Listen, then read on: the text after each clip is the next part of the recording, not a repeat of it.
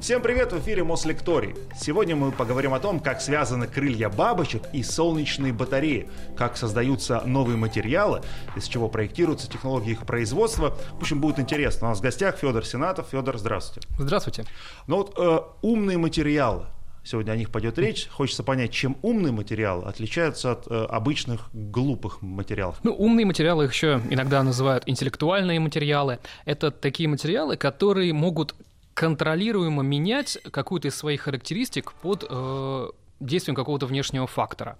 То есть э, можно, например, взять какую-нибудь металлическую проволочку, uh-huh. ее согнуть, и она всегда будет такая согнутая. А вот умная проволочка, она вспомнит, что когда-то она была другой не, сог, не согнутой, и может вернуть свою форму обратно под действием тепла, под действием электромагнитного излучения, света, э, под действием там, изменения влажности, кислотности среды и так далее.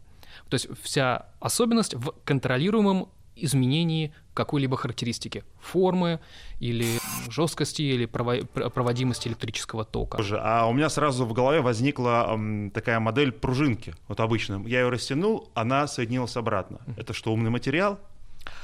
А, вот модель пружинки это очень хорошее, кстати, объяснение, а, как работает природа а, эффекта памяти формы, это а, одна из тоже таких особенностей некоторых умных материалов, в полимерных материалах. То есть вот пружинка, обычная пружинка, это ну, модель упругого поведения.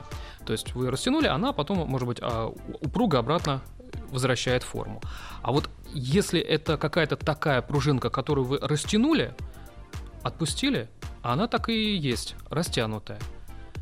И если вы потом, через какое-то время возьмете и что-то сделаете, посветите на нее там фонариком или э, подогреете теплом, вот тогда она может вдруг вспомнить, что она была когда-то не растянута и вернет свою изначальную форму. И вот модель такая пружинки, мне кажется, это как раз вот модель того, что происходит внутри на молекулярном уровне в полимерных материалах. Вот, в принципе, есть вообще, в принципе, уйти такую историю.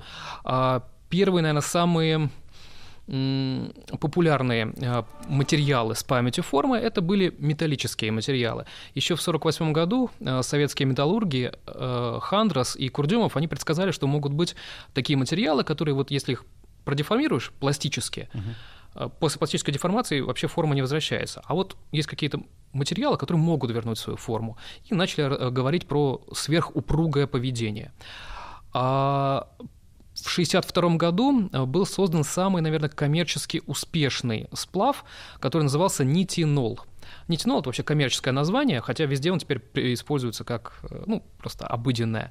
Нитинол – это значит никель, титан, э, а нол – это аббревиатура лаборатории морской артиллерии США, где он был разработан. И потом он стал везде применяться в, например, в медицине, из него стали делаться какие-нибудь клипсы для пережатия кровеносных сосудов. То есть, например, если надо пережать сосуд, ставится на нее клипса, и... Э, Через какое-то время отжимается она, да? Она отжимается сама, если, например, ее погреть. Mm. Вот. Или она, например, может сама зажаться, а, зажать кровеносный сосуд, просто отогревшись от температуры человеческого тела.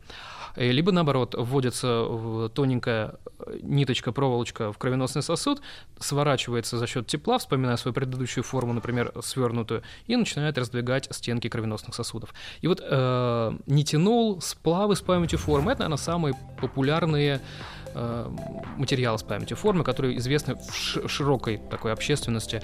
И есть даже всякие ком- такие коммерческие очки, у которых оправа э, с памятью формы, что если вот очки погнули, опустили их в стакан с горячей водой, они оп, и вернули обратно форму, можно опять надевать.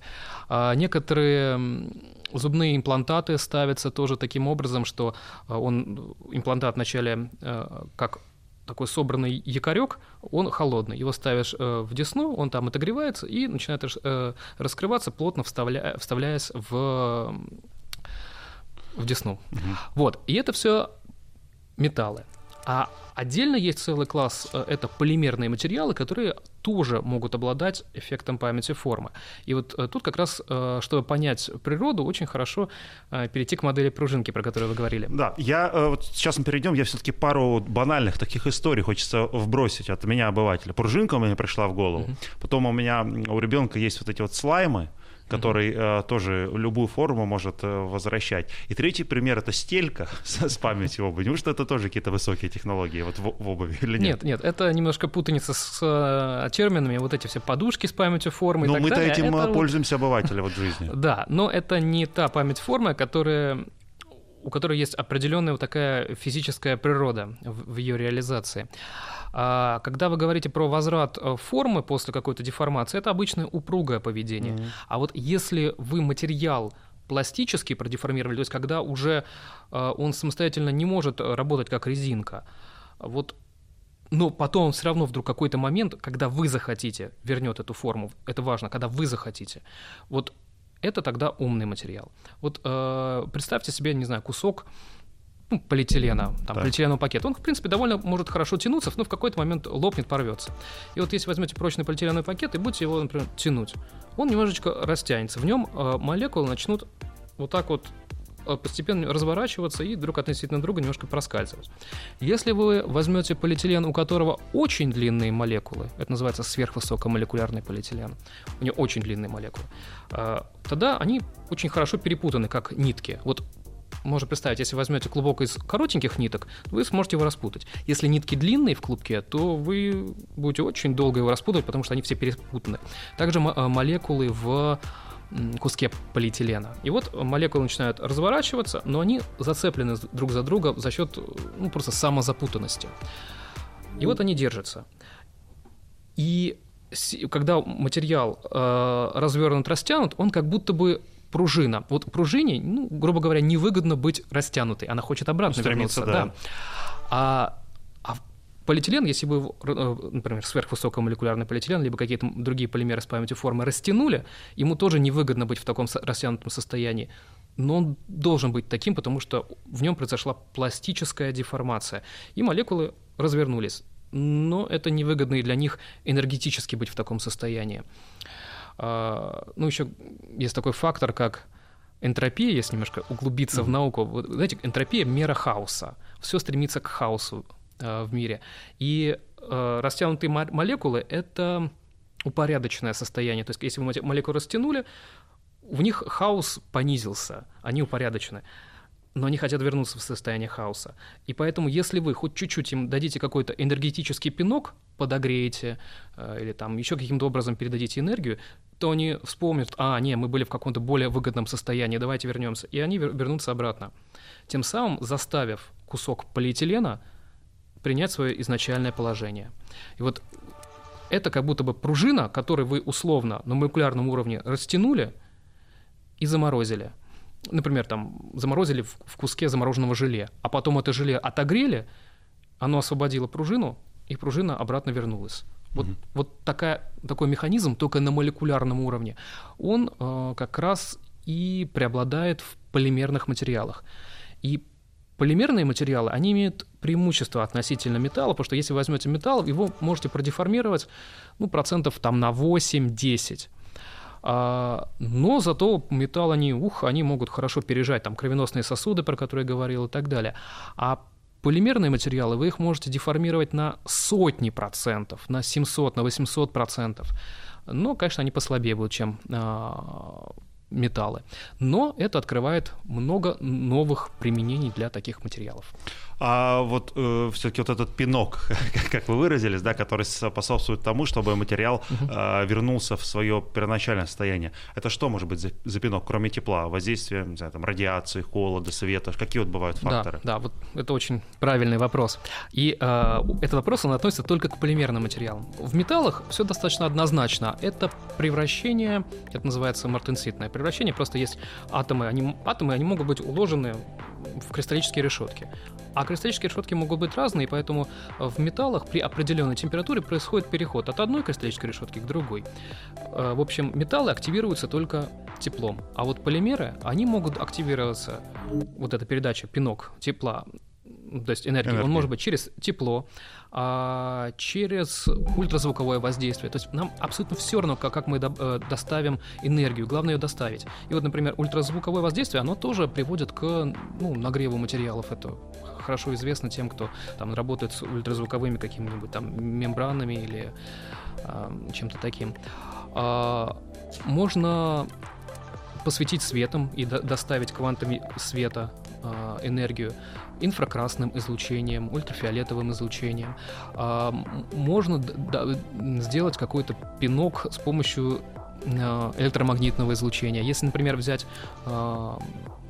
полимер с памятью формы и добавить туда немножечко, например, металлических частиц, металл может за счет э, электромагнитного излучения разогреваться. Ну как, вот почему нельзя металлическое ничего ставить в микроволновку? Ну, а, искры идут, да, я там, так думал. Там возникают э, токи, так называемые токи Фуко, э, которые приводят к очень сильным быстрым разогревам. И вот поэтому, если вы немножко металла добавите в кусочек полимера и условно продеформируете его во временное состояние, он такой и будет оставаться, положите его в микроволновку, и за счет разогрева от металлических частиц они передадут ему энергетический пинок, э, он подогреется, как курочка, и вернет свою изначальную форму.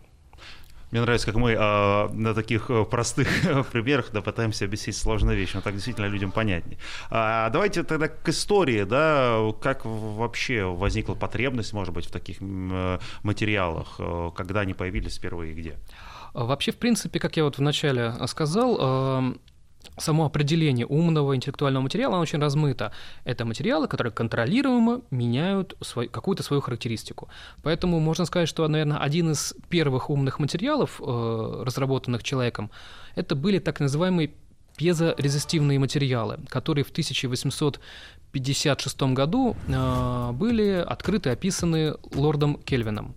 Что это за материалы? Э, это материалы, которые могут менять свое электросопротивление при деформации. То есть это материалы, которые могут использоваться и используются как некоторые датчики. Например, есть э, ну, какая-нибудь конструкция, не знаю, там дом, мост или еще что-то, mm-hmm. и вам надо понимать, а, не слишком ли он перегружен. Вдруг он когда-то там развалится или и где-то идет трещина. Если идет трещина, если конструкция деформируется, то эта деформация может передаваться, например, на наклеенный на него кусочек э, материала вот этого пьезорезистивного, а к нему подключены провода. И деформация передается, и э, эта деформация приводит к тому, что в материале меняется его, например, резкое электросопротивление – и тогда вы можете сказать э, по этому датчику, что ага, значит, здесь какая-то превышена допустимая деформация, потому что вот смотрите, ток в системе изменился, и он подал сигнал. Вот это разные датчики. Это 1856 год, когда были предсказаны вот эти материалы описаны. Но тогда, я так понимаю, они не использовались вот по такому назначению. Да, да, а это был описан сам эффект. А, просто теория. Да. А потом в 1880 году, а, то есть примерно через там, 25 лет после этого, братьями э, Жаком и Пьером Кюри, вот те самые Кюри, а, э, был описан а, тоже прямой обратный эффект пьезоэлектрический. То есть пьезоэлектрики — это материалы, которые либо могут деформироваться, изменять свою форму при внесении в электромагнитное поле, либо наоборот могут э, генерить электрический заряд, за счет деформации. И вот пьезоэлектрики, они сейчас везде применяются во всяких вот этих пьезоэлектрических зажигалках, э, как части там пьезоэлектрических моторов в какой-нибудь там цифровой фотокамере. Э, то есть это уйма разных применений. То есть, когда вам надо сгенерить э, электричество за счет деформации. И вот это конец XIX века. И это все тоже можно считать умными материалами. А потом стали появляться, активно использоваться термохромные либо фотохромные материалы.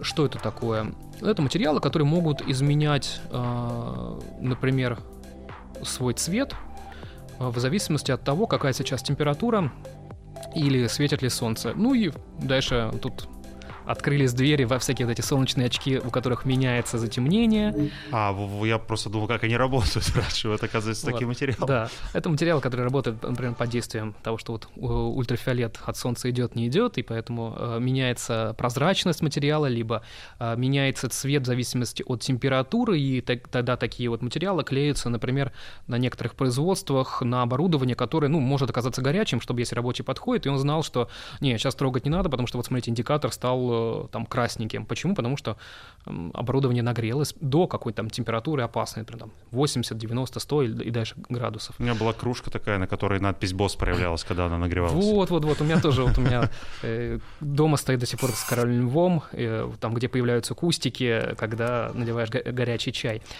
А, детские бутылочки тоже есть такие с индикатором, чтобы ребенок не обжегся, если там выше с каких 40 градусов, mm-hmm. что ли, и так далее. В общем, множество этих материалов, и они абсолютно вошли в обиход, и это тоже можно считать умными материалами, потому что они контролируемо что-то меняют. Свой цвет, свою форму, э, свое электросопротивление и так далее.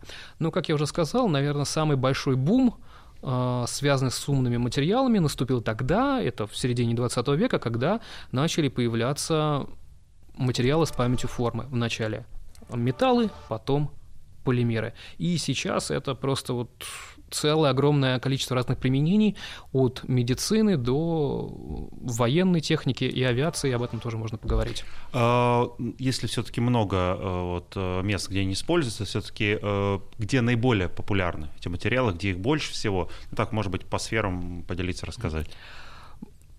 Вообще, когда что-то новое внедряется, новое внедряется либо в медицину, либо в военную отрасль.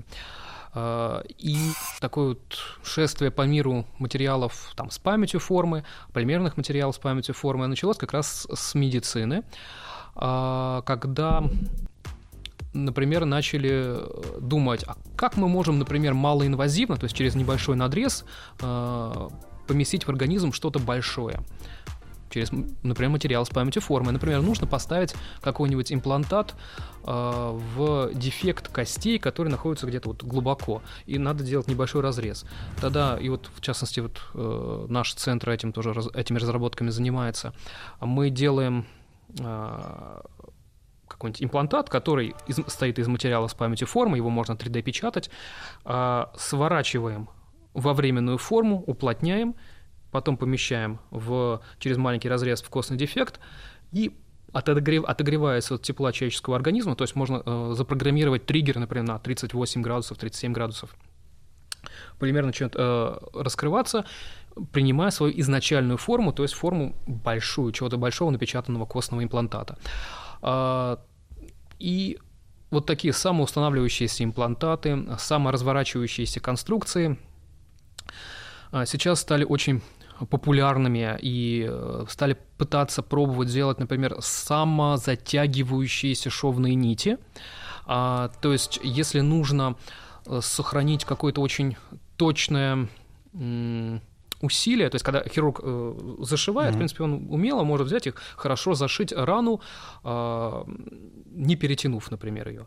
А можно, например, попробовать, но это пока еще не применяется в, на человеке, это пробовали только пока на животных, сделать такие нити шовные, которые вот сделали стежки, затянули, но, но не до конца затянули, так и оставили. Они отогреваются от тепла человеческого тела, триггер э, работает на э, переключение к, к изначальной форме и нити начинают стягиваться и утягивая рану до э, нужного фиксированного состояния. Ну, это можно делать, когда нет опытного хирурга рядом, да, например? Например, например, да. А вообще, в принципе, сейчас, мне кажется, постепенно такой идет тренд. Э, сам себе хирург? Сам, ну, сам себе хирург, и когда э, инженеры или там биоматериаловеды постепенно э, обучаются каким-то хирургическим навыкам, и хирурги, наоборот, стремятся к инженерам. Сейчас потому что есть тенденция иметь э, в каждой клинике 3D-принтер, чтобы можно было самостоятельно печатать имплантаты, может быть, это наше какое-нибудь ближайшее будущее на 10-15 лет, но это важный тренд. Ну, раз мы заговорили про 3D-принтер, э, я так понял, что эти материалы должны откуда-то браться. Вот, в природе их не существует, поэтому мы их как, создаем сами, печатаем? А... Почему про 3D-принтер вот именно пошел разговор? Да. Дело в том, что 3D-печать э, — это, ну, очень широкое такое понятие, которое охватывает совершенно разные методики, а, разные методики, относящиеся к аддитивным технологиям. И вот тут надо вообще сделать еще шаг назад и понять, а что такое аддитивные технологии. Есть вот разные технологии, и две противоположные. Аддитивные технологии и субтрактивные технологии. Субтрактивные — это то, что интуитивно человеку очень понятно. А, это когда вы что-то убираете лишнее, чтобы создать что-то новое. Например, да, скульптор убирает mm-hmm. кусочки из, от камня, пока не получится скульптура. Вот это субтрактивные технологии, убрать все лишнее. А аддитивные это наоборот, когда вы добавляете слой за слоем что-то, чтобы создать что-то новое, например, дом. Кирпичик за кирпичиком, слой за слоем выстраивается дом. И вот 3D-печать относится к аддитивным технологиям, когда вам надо какой-то материал слой за слоем наращивать до получения имплантата, какой-то медицинской конструкции, неважно. И очень большая проблема есть либо инженерная, либо материаловедческая. А, во-первых, как сделать такую технологию, которая будет очень точно э, создавать этот объект, и второе, а как э, сделать такой материал, который нам идеально подойдет. А если мы говорим про область медицины, как такую ответственную область, надо сделать так, чтобы этот материал, например, идеально совпадал с био, нашей биомеханикой, э, был биосовместим. Да, не отравлял там нас, в конце э, концов. Был, да, не, не, не токсичным, то есть там очень-очень много требований. И вот э, область 3D-печати, она очень связана тесно с областью биоматериаловедения. Именно, кстати, поэтому сейчас постепенно появляются новые программы образовательные в университетах, связанных с подготовкой биоинженеров э, которые, или биоматериаловедов, которые будут работать в области 3D-печати. Вообще главная фишка 3D-печати — это индивидуализация. Можно создать там, титановый имплантат для каждого пациента лично под его там, характеристики. А, и сейчас э, печатают металлами, и это активно уже применяется в клинике. Можно не только разные пластины или штифты делать, а, там, или какие-то скобы, которые там кости а, фиксируют, ну и печатать целые куски большие костей. И кости печатать с точки зрения материалов уже можно и не только металлами, но и керамикой, а полимерными материалами. И здесь прогресс очень хороший. То есть прям целые кости уже могут печатать для организма? Да. И э, если уж там, заговорили про кости, тоже наверное, э, вставить парочку об этом слов. Э, кость несмотря на то, что она уже применяется, печать костей в клинике, а, тоже не самый простой, наверное, объект тот, который уже освоен, но не самый простой. То есть, а, если мы возьмем какую-нибудь косточку, да даже просто суповую кость посмотреть, а, она имеет несколько разных слоев. Есть внешний слой такой плотный, это называется кортикальная кость, а внутри, где вот э, самое вот это все вкусное, что-то, трубчатое, да, а, э, где костный мозг содержится, ради, ради чего да, все это в суп кладется, да. Это пористое, и оно не, это другую имеет функцию, функцию э, там проведения клеток, доставки питательных веществ. И это совершенно разные слои по биомеханике. Ну и облегчение, наверное, она должна быть тяжелой, да? Да, да конечно. А, и поэтому надо, получается, повторить кость как объект с точки зрения ее физико-механических характеристик, с точки зрения ее микроструктуры, с точки зрения внешней архитектуры это должно походить на кость. А, и плюс в идеале хорошо было бы иметь внутри уже что-то живое, то есть иметь э, клетки самого пациента. И вот тут мы переходим как раз от 3D-печати материалами, там, металлами, полимерами, керамикой, к э, созданию клеточно- и ткани инженерных конструкций. И с чего шла вот эта вот эволюция вообще развития? Вначале научились печатать что-то, что похоже на кость по структуре и биомеханике. А, и мы с этого начинали, это так называемые принципы биомиметики. А, биомиметика — это область науки, которая связана с воспроизводством а, чего-то природного. Хотите сделать кость, посмотрите, как кость устроена, и сделайте ее аналог, но из материала. Вот, биомиметика. Итак, напечатали кость искусственную, а потом эту кость можно, например, инкубировать, то есть ну, поместить в там, колбочку с клетками, клетками, выделенными, например, из костного мозга пациента, и эти клетки постепенно, постепенно начнут обращивать эту кость. Если э, клеткам комфортно жить в этой искусственной кости, если мы все с точки зрения биомиметики смогли воспроизвести, то клетки начнут э, рассаживаться по вот этим порам вот этой трубчатой кости, э, ну, как, не знаю, люди заселяют комнаты. Вот они так, так, так же в каждую пору войдут клетки, им там будет комфортно, они будут жить. Если им комфортно, они будут делиться, э, семьи будут расти, и все хорошо.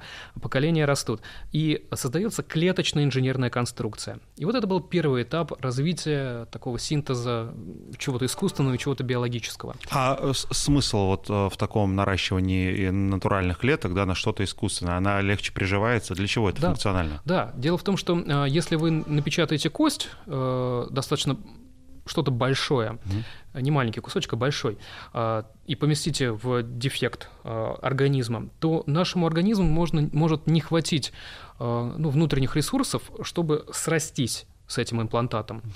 Даже если это отличная биомиметическая конструкция, глубоко внутрь не пойдет наша кость, не срастется. А если уже внутри находятся клетки, это может облегчить э, процесс регенерации. Ну, легче что, приживание, да, да какое-то легче идет. приживание, mm-hmm. потому что уже внутри есть наши клетки, родные клетки, э, клетки самого пациента. И вот это первый вариант, как их туда доставить. Взять кусочек, напечатать и поместить в колбочку, и пусть там все это постепенно обращивается. Это клеточная инженерная конструкция. Следующий этап – это ткани инженерной конструкции.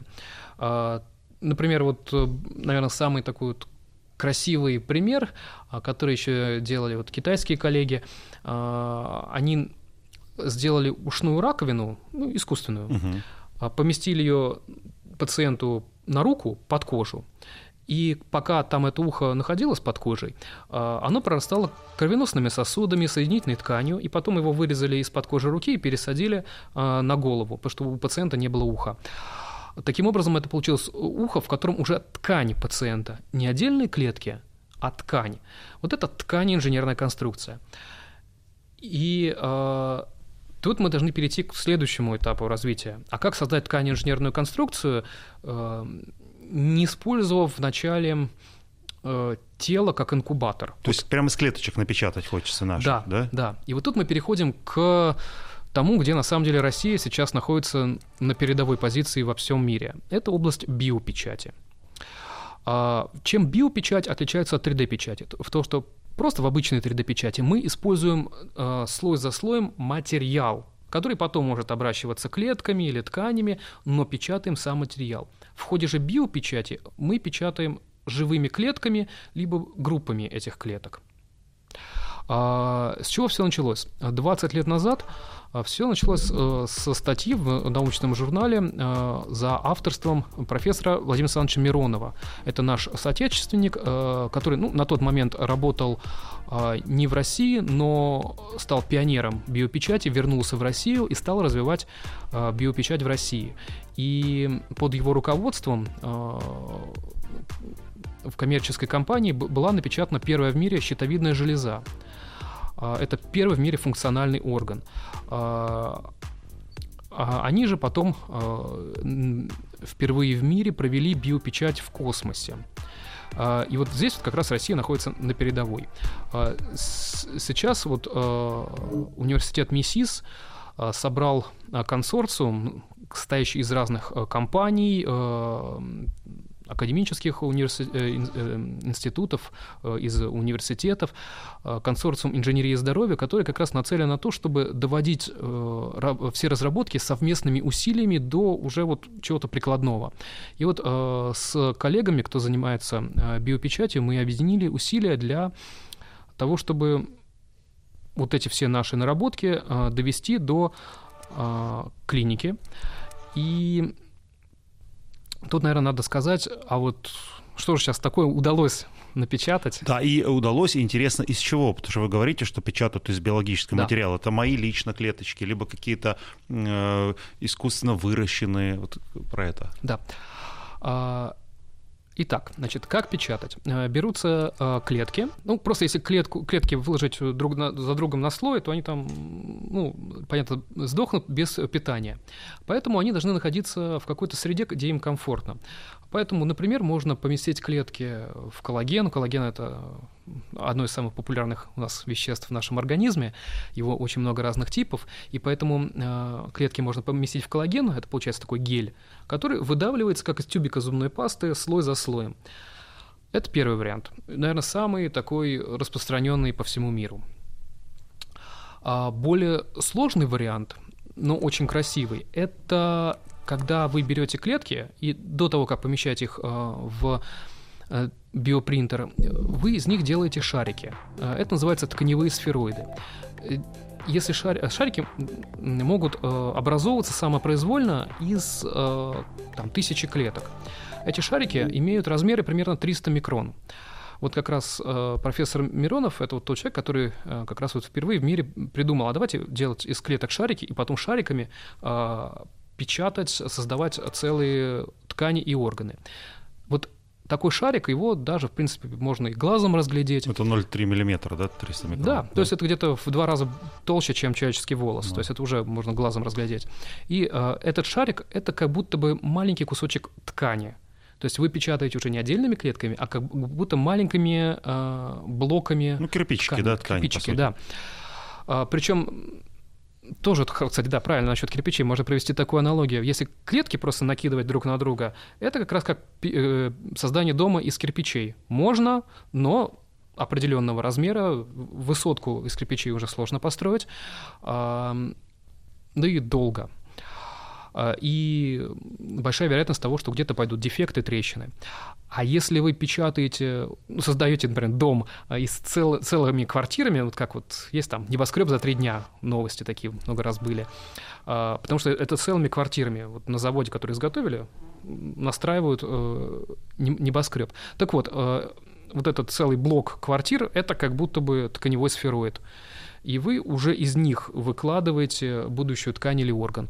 А, таким образом, у вас может быть меньше э, дефектов, более стабильная, однородная структура будущей ткани получается. И так вот, а, такими шариками или клетками можно а, печатать, создавать ткани и органы. И существует три ну, можно сказать, три этапа развития биопечати. Первое – это печать плоских органов например, кожи. А второй этап — это печать э, трубчатых конструкций, это кровеносные сосуды или кусок, там, не знаю, желудочно-кишечного тракта. Угу. А, и третий, такой самый важный финальный этап — это печать солидных органов, то есть органов э, каких-то крупных, функциональных, там почка, печень, э, сердце. И сейчас развитие биопечати в мире, оно находится на границе первого и второго этапа. Мы уже умеем печатать э, кожу. Вот э, наши коллеги тоже совместно с нашими э, инженерами, биоматериаловедами напечатали кожу на живой свинье.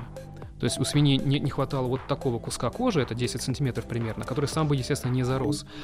А, а биопринтер прямо на живой свинье запечатал ей кожу, то есть прямо на живом прям, организме? Прямо на живом организме, да. Я к этому вернусь. Ого. В этом особая, особая фишка, где вот Россия на передовой.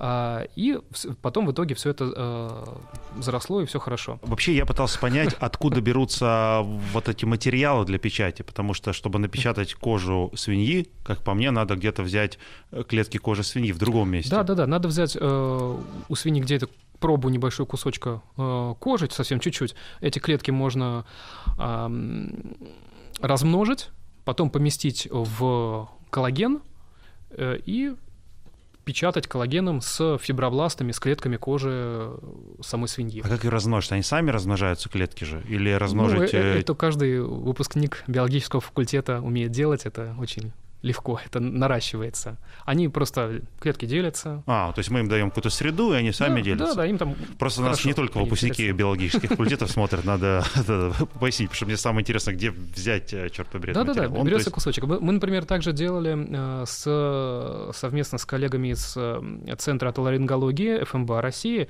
взяли кусочек ушного хряща, маленький, пробу у свиньи, нарастили количество клеток и напечатали ушную раковину. И потом пересадили свиньям эту ушную раковину, уже выращенную, то есть это именно биопечать, и свиньи ходили э, с тремя ушами, два своих, и третье еще сверху было.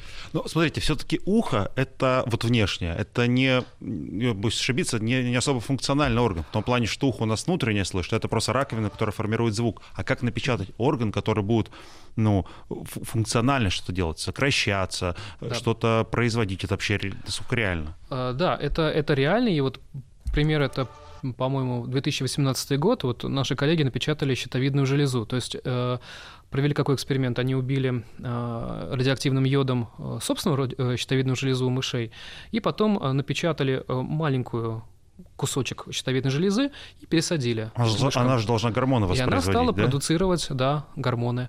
И уровень гормонов э, достиг более чем 50% от нормы. На самом деле это прям супер классно. И это была, был первый пример вообще, в принципе, э, печати функционального органа, который что-то продуцирует. Как вы правильно заметили, печатать, наверное, хрящи, там эластический хрящ уха, это проще, а, потому что он ничего не продуцирует.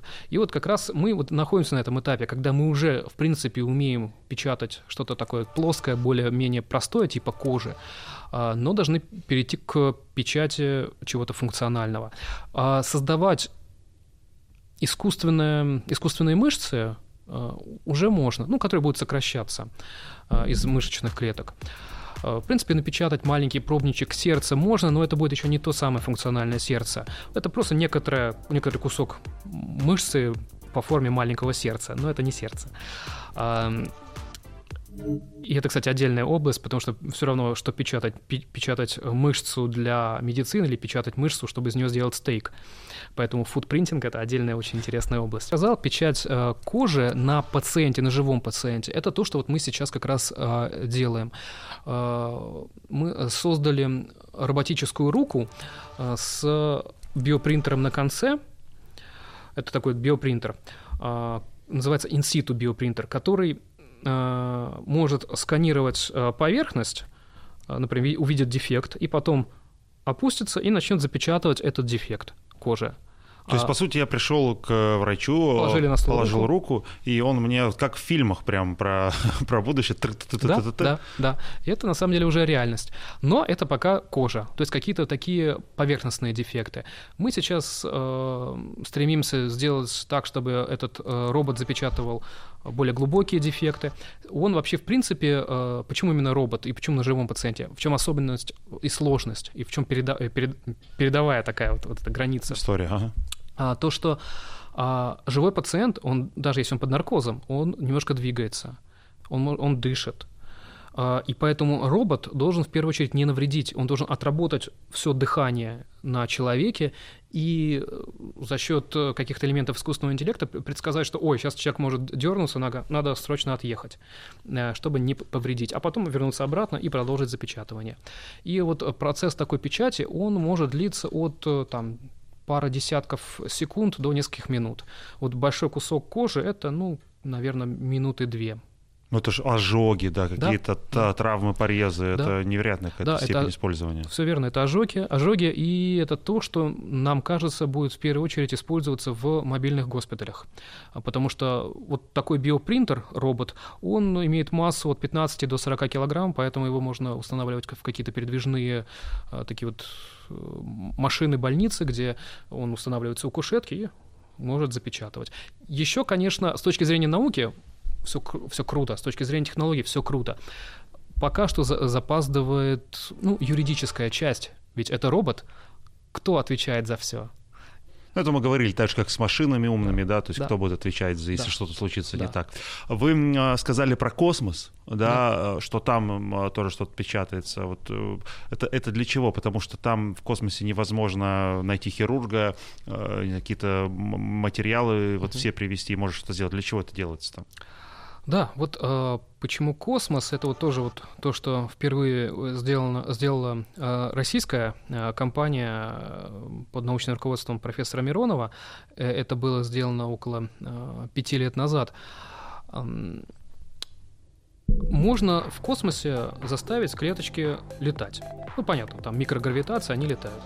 А потом в какой-то момент э, заставить их э, собираться в одном месте пространства. То есть это уже не биопечать, это то, что называется биофабрикация, потому что это не послойное создание. Это создание объекта, как вот в фантастических фильмах со всех сторон. Кнопку нажал, он... Да, а вот именно так оно и происходит. Дело в том, что добавляется специальное вещество парамагнитное э, к клеткам, которое при воздействии магнитного поля заставляет клетки слетаться в определенную точку пространства. Э, и вот наши коллеги, они как раз э, впервые в мире смогли сделать маленький кусочек ткани, маленький кусочек щитовидной железы, маленький кусочек, по-моему, кожи э, в космосе на МКС. Принтер был тогда установлен на МКС, и он до сих пор сейчас находится на мкс. И вот мы вместе с нашими коллегами в следующем году, если все идет хорошо, будем переходить от 3D-печати к 4D-печати в космосе. Так, 4D. 3D мне понятно, три направления, 4D это откуда? Да, ну вот 4D я вообще не очень люблю название. 4D, кинотеатр есть, 15D кинотеатр, да, это то, что скомпрометировало вообще вот это все. На самом деле название 4D хоть немножко коммерческое, но в чем тут смысл? В том, что э, у вас э, не создается трехмерный объект, который изменяется во времени. То есть четвертое измерение mm, это время. время.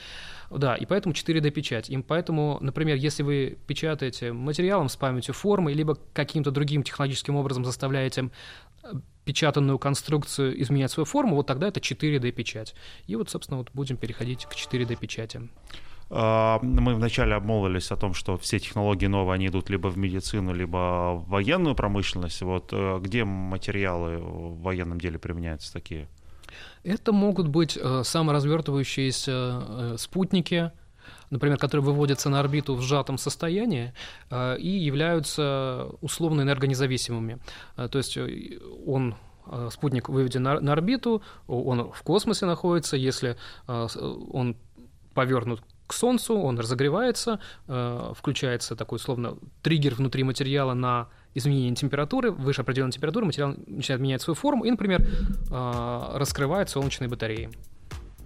Э, как такой цветочек к солнцу поворачивается и раскрывает солнечные батареи и работает. Потом может обратно сложиться. Раскрывать, закрывать солнечные батареи, почему это хорошо? Потому что обычно солнечные батареи имеют большую площадь, а большая площадь это значит больше вероятность столкнуться с каким-нибудь космическим мусором. Поэтому убрали, раскрыли. Вот это как раз такая аэрокосмическая и в том числе военная отрасль. А вначале в анонсе я говорил про крылья бабочек и солнечной да. батареи. Как, как они связаны? Потому что внешне не совсем вроде связь улавливается. Да, э, они как раз связаны через вот тот термин, про который я уже говорил, про термин биомиметик. Если посмотреть на крыло бабочки под микроскопом, можно будет увидеть, что оно состоит на самом деле из э, маленьких микроструктур. Эти микроструктуры состоят из наноструктур. То есть это что-то очень сложно структурируемое. Это не просто некоторое сплошное крыло. А если воспроизвести структуру крыла бабочки на каком-нибудь искусственном материале, например, на том, из которого делаются солнечные батареи, а, тогда можно изменить эффективность поглощения солнечного света. Вот есть некоторые бабочки, а, у которых очень а, такая вот черная черная окраска или очень черные пятна, которые, а черный значит очень эффективно поглощает э, солнечный солнечный свет, mm-hmm. мало отражает. Э, и вот э, есть такие бабочки и некоторые другие а, организмы, которые очень эффективно поглощают солнечный свет. И вот, оказывается, можно, варьируя а, структуру и повторяя крыло бабочки по своей структуре на искусственном материале, заставить этот материал увеличить свою эффективность и еще эффективнее поглощать, например, а, солнечный свет, э, чтобы увеличить эффективность работы ну, каких-то определенных там солнечных элементов. Самозалечивающийся материал, вот такой у меня еще есть вопрос. Ну, я это опять же себе представляю с какой-то фантастики, как когда какая-то, условно говоря, ну, пробоина образовалась в корабле, и он так раз сам затянулся. Это вот про это? Да, да, на самом деле такие материалы есть, они довольно широко сейчас э, описаны в научных статьях, и это все очень активно развивается. Еще очень мало этого э, переходит в реальную практику, но... Но ну, это время лишь. Ну, это да. Так вот, что же такое, как этого можно достичь? Э, наверное, самый популярный э, по миру а, такой механизм а, — это делать маленькие микрокапсулы, в которых содержится залечивающее вещество, такой вот клей, некий такой молекулярный клей, скажем. Эти маленькие капсулы можно вмешивать э, в какой-нибудь материал, ну, там, в кусок полимера. Если через полимер идет трещинка, то трещинка проникает внутрь и, например, натыкается на маленькие капсулы. Капсула лопается и выпускает в трещину залечивающее вещество, которое сразу фиксирует трещинку, и трещина не развивается. И из таких вот микрокапсул можно делать э, самозалечивающиеся материалы, которые, например, могут предотвратить растрескивание асфальта. Есть и есть экспериментальные кусочки э, дорог, когда вот в асфальт э, примешиваются какие-либо вещества, которые после того, когда либо трещинка через них идет, и они лопаются, залечивают трещины, либо а, профилактически э, проходишь по, по вот этому куску асфальта каким-нибудь там катком, в который встроено что-то типа такой СВЧ-пушки. Э, СВЧ-излучение воздействует на эти капсулы, они э, лопаются и, опять-таки, выбрасывают э, вот этот залечивающий компонент э, предотвращая возможное растрескивание материала. Спасибо большое э, за этот оптимизм, да, и за то, что именно наша наука, как я выяснил сегодня, на передовой находится. Вот, и в следующий раз, когда у меня возникнет какой-то шрам на руке, я уже буду кричать э, вам, звать о помощи, чтобы прямо на мне это все заживили. Надеюсь, такие времена скоро настанут. Спасибо большое за участие в нашей программе. Спасибо.